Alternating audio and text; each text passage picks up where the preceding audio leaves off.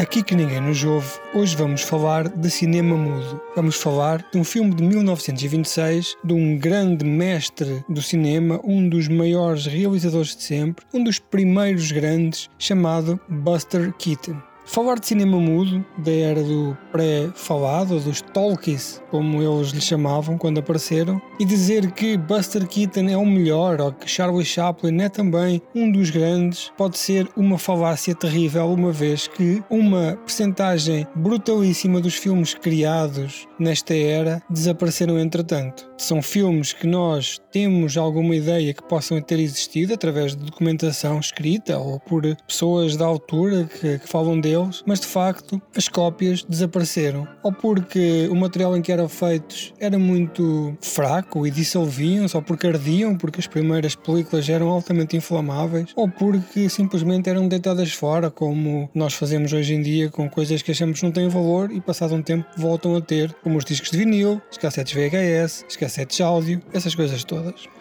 Buster Keaton tem uma carreira muito gloriosa que é reconhecida por quase toda a gente no mundo. Acontece que muitas pessoas conhecem apenas cenas soltas. Buster Keaton era conhecido em Portugal como Pampelinas e o filme que eu vos vou falar hoje é The General. Penso que em português se chama o Pampelinas, o Maquinista. Mas reduzir Buster Keaton a Pampelinas é compará-lo a outros nomes que não são muito respeitados, como por exemplo Pierrino, o João Broncas, esta tendência tão portuguesa de querer arranjar alcunhas para os grandes personagens cómicos. Voltamos então a General. The General é um filme de 1926 que conta a história de um jovem, um jovem engenheiro, eles lhe chamam o engineer, que é a pessoa que conduz e que faz a gestão de uma locomotiva no tempo de, dos carros a vapor. Isto passa-se na altura da Guerra Civil Americana. E o Buster Keaton é então o homem que gera uma locomotiva chamada The General. Ora, um dia a sua namorada diz-lhe que toda a família foi para a guerra, toda a família se voluntariou para ir combater pelo seu lado. Ele pensa que ele é do Sul e ele vai também tentar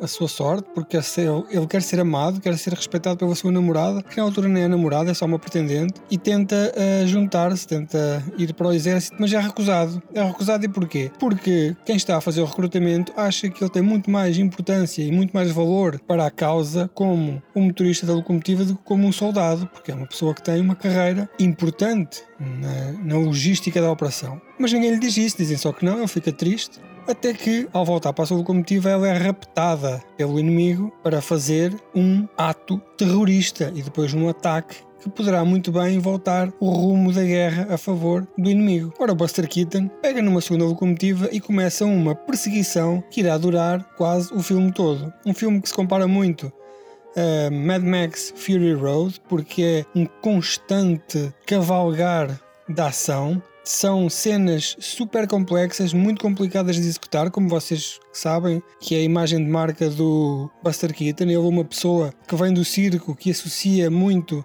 a sua genica física, muito comparado com o Jackie Chan, com uma coreografia técnica de fazer a invejar qualquer duplo de hoje em dia. Ele acumulava as funções todas numa única pessoa, basicamente Buster Keaton é o filme, e temos aqui cenas míticas, cenas inesquecíveis, como por exemplo uma cena em que uma locomotiva destrói uma ponte e cai ao rio, as cenas de perseguição de locomotivas sempre a alta velocidade, aquela cena em que ele sai da locomotiva para ir apanhar coisas que estão à frente a bloquear o caminho. Todo este filme é um filme de ação que nos tira a respiração. Eu sei que há pessoas desse lado que têm algum preconceito em ver filmes antigos ou filmes a preto e branco ou ainda mais filmes em que ninguém fala, em que é só música entrecortada com os cartões a contar a história, mas neste caso eu digo-vos que ninguém se irá arrepender uma vez que The General pode muito bem ser comparado a qualquer bom filme de ação dos dias atuais. Deve-se salientar também que Buster Keaton usava ao mínimo o número de cartões, ou seja, ele queria reduzir aquilo que se lia porque ele tentava ao máximo que a história fosse contada através da ação, através de expressões, através de linguagem corporal. Ele queria que as pessoas olhando para o filme conseguissem rapidamente perceber o que é que estava a acontecer sem terem que ler. E de facto ele faz isto com algum sucesso. Eu vi este filme porque nas Nalgas do Mandarino, o Nalgas Film Club, uma iniciativa que vocês conhecem, não é? Toda a gente no mundo conhece. Abordámos um filme de Buster Keaton que é o Steamboat Bill Jr., uh, um filme que vocês depois vão ouvir na, na, na flash review das Nalgas do Mandarim Eu aproveitei então a altura e fiz uma razia à filmografia de Buster Keaton. Uma das coisas eh, do Buster Keaton é que é tudo familiar. Nós conhecemos, mesmo sem ver o filme, conhecemos as cenas mais épicas e mais mediáticas dele. Portanto, eu aconselho a que, se vocês tiverem um tempinho, estamos a falar de filmes curtos, filmes de 70 minutos, 80, vejam os três filmes mais conhecidos dele, que é o General, Sherlock Jr Steamboat Bill. E em 3 horas e pouco ficam com uma tardada de cinema, uma barrigada que vos dá para quase uma semana.